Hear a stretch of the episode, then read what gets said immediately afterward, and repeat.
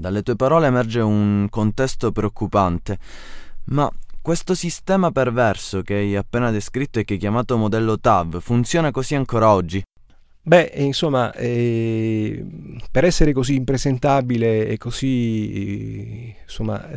produttivo di sovraccosti e di scandaloso debito pubblico, il modello TAV in quanto tale è entrato in crisi ed è in qualche modo stato accantonato, ma sostituito dall'ingegneria finanziaria mobilitata proprio per continuare a costruire opere pubbliche inutili in condizioni di deficit di bilancio, è stato sostituito, dicevo, da altri meccanismi senza essere accantonato definitivamente, ma è stato affiancato da altri meccanismi che stanno prendendo il sopravvento. E sono soprattutto i meccanismi legati al rilancio in grande stile della finanza di progetto, un rilancio avvenuto nelle due manovre economiche del governo Berlusconi del 2011, nella prima manovra economica del governo Monti della fine del 2011 e con l'approvazione del decreto legge sulle liberalizzazioni che è stato trasformato in legge poche settimane fa. Il complesso di questi provvedimenti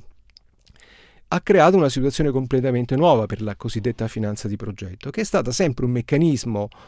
storico nella realizzazione dei lavori pubblici in Italia, attraverso cui veniva mobilitato capitale privato per integrare le risorse pubbliche scarse per la realizzazione delle opere. Ma storicamente questo meccanismo è stato, relativamente equilibrato, nel senso che all'inizio prevedeva anche un'assunzione significativa di rischio da parte del capitale privato che si inseriva nei progetti. Questo elemento di rischio è stato nel tempo via via completamente azzerato fino a rendere addirittura oggi possibili interventi di capitale privato nella realizzazione di opere che non hanno alcuna promessa di redditività, come tipicamente le grandi infrastrutture ferroviarie. Perché? Perché il capitale privato, nonostante la mancanza di promessa di profitto, viene attirato lo stesso in queste grandi opere. E parliamo quindi delle novità introdotte dall'ingegneria finanziaria degli ultimi due governi, Berlusconi e di quello attuale Monti. Al capitale privato che entra nella realizzazione delle grandi opere in finanza di progetto vengono garantiti vantaggi eccezionali, praticamente un abbattimento verso lo zero di tutti i vincoli procedurali, promesse di defiscalizzazione eccezionali, consegna addirittura di immobili pubblici e privati appositamente espropriati a fini di valorizzazione. Non c'è bisogno che io mi dilunghi sul significato di questa parola.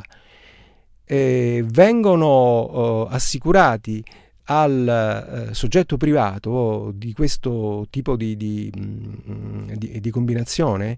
diritti di emissione di cosiddette obbligazioni di progetto, project bond, con la possibilità di rifilarli, contrariamente a quanto avveniva in precedenza, perché anche in precedenza c'erano meccanismi di questo genere, ma oggi i project bond, cioè le obbligazioni specifiche di progetto, come per esempio un'obbligazione sulla costruzione della nuova ferrovia del Brennero, possono essere rifilati agli investitori istituzionali, e parliamo di fondi pensione, parliamo di fondi integrativi sanitari, e insomma è una cosa seria. E oggi questa acquisizione di portafoglio da parte di questi fondi è facoltativa, e domani non vorremmo che diventasse obbligatoria, con l'esposizione dei risparmiatori che vi immaginate. Nell'ultimo decreto del governo Monti è previsto che l'emissione, il foglio informativo dell'emissione di queste obbligazioni di progetto dichiari esplicitamente che si tratta di una forma di risparmio ad elevato rischio. Di conseguenza capite bene di fronte a quale tipo di operazioni siamo. Nello stesso tempo ci sono anche delle misure più ampia portata, secondo cui i territori che come dire, accettano più o meno malvolentieri le opere sono compensati con opere pubbliche, riduzioni di tassazione locale, integrazioni di risorse finanziarie. E i territori che, come la Valsusa, respingono i progetti non aspetta che l'occupazione militare che stiamo vedendo in questo periodo.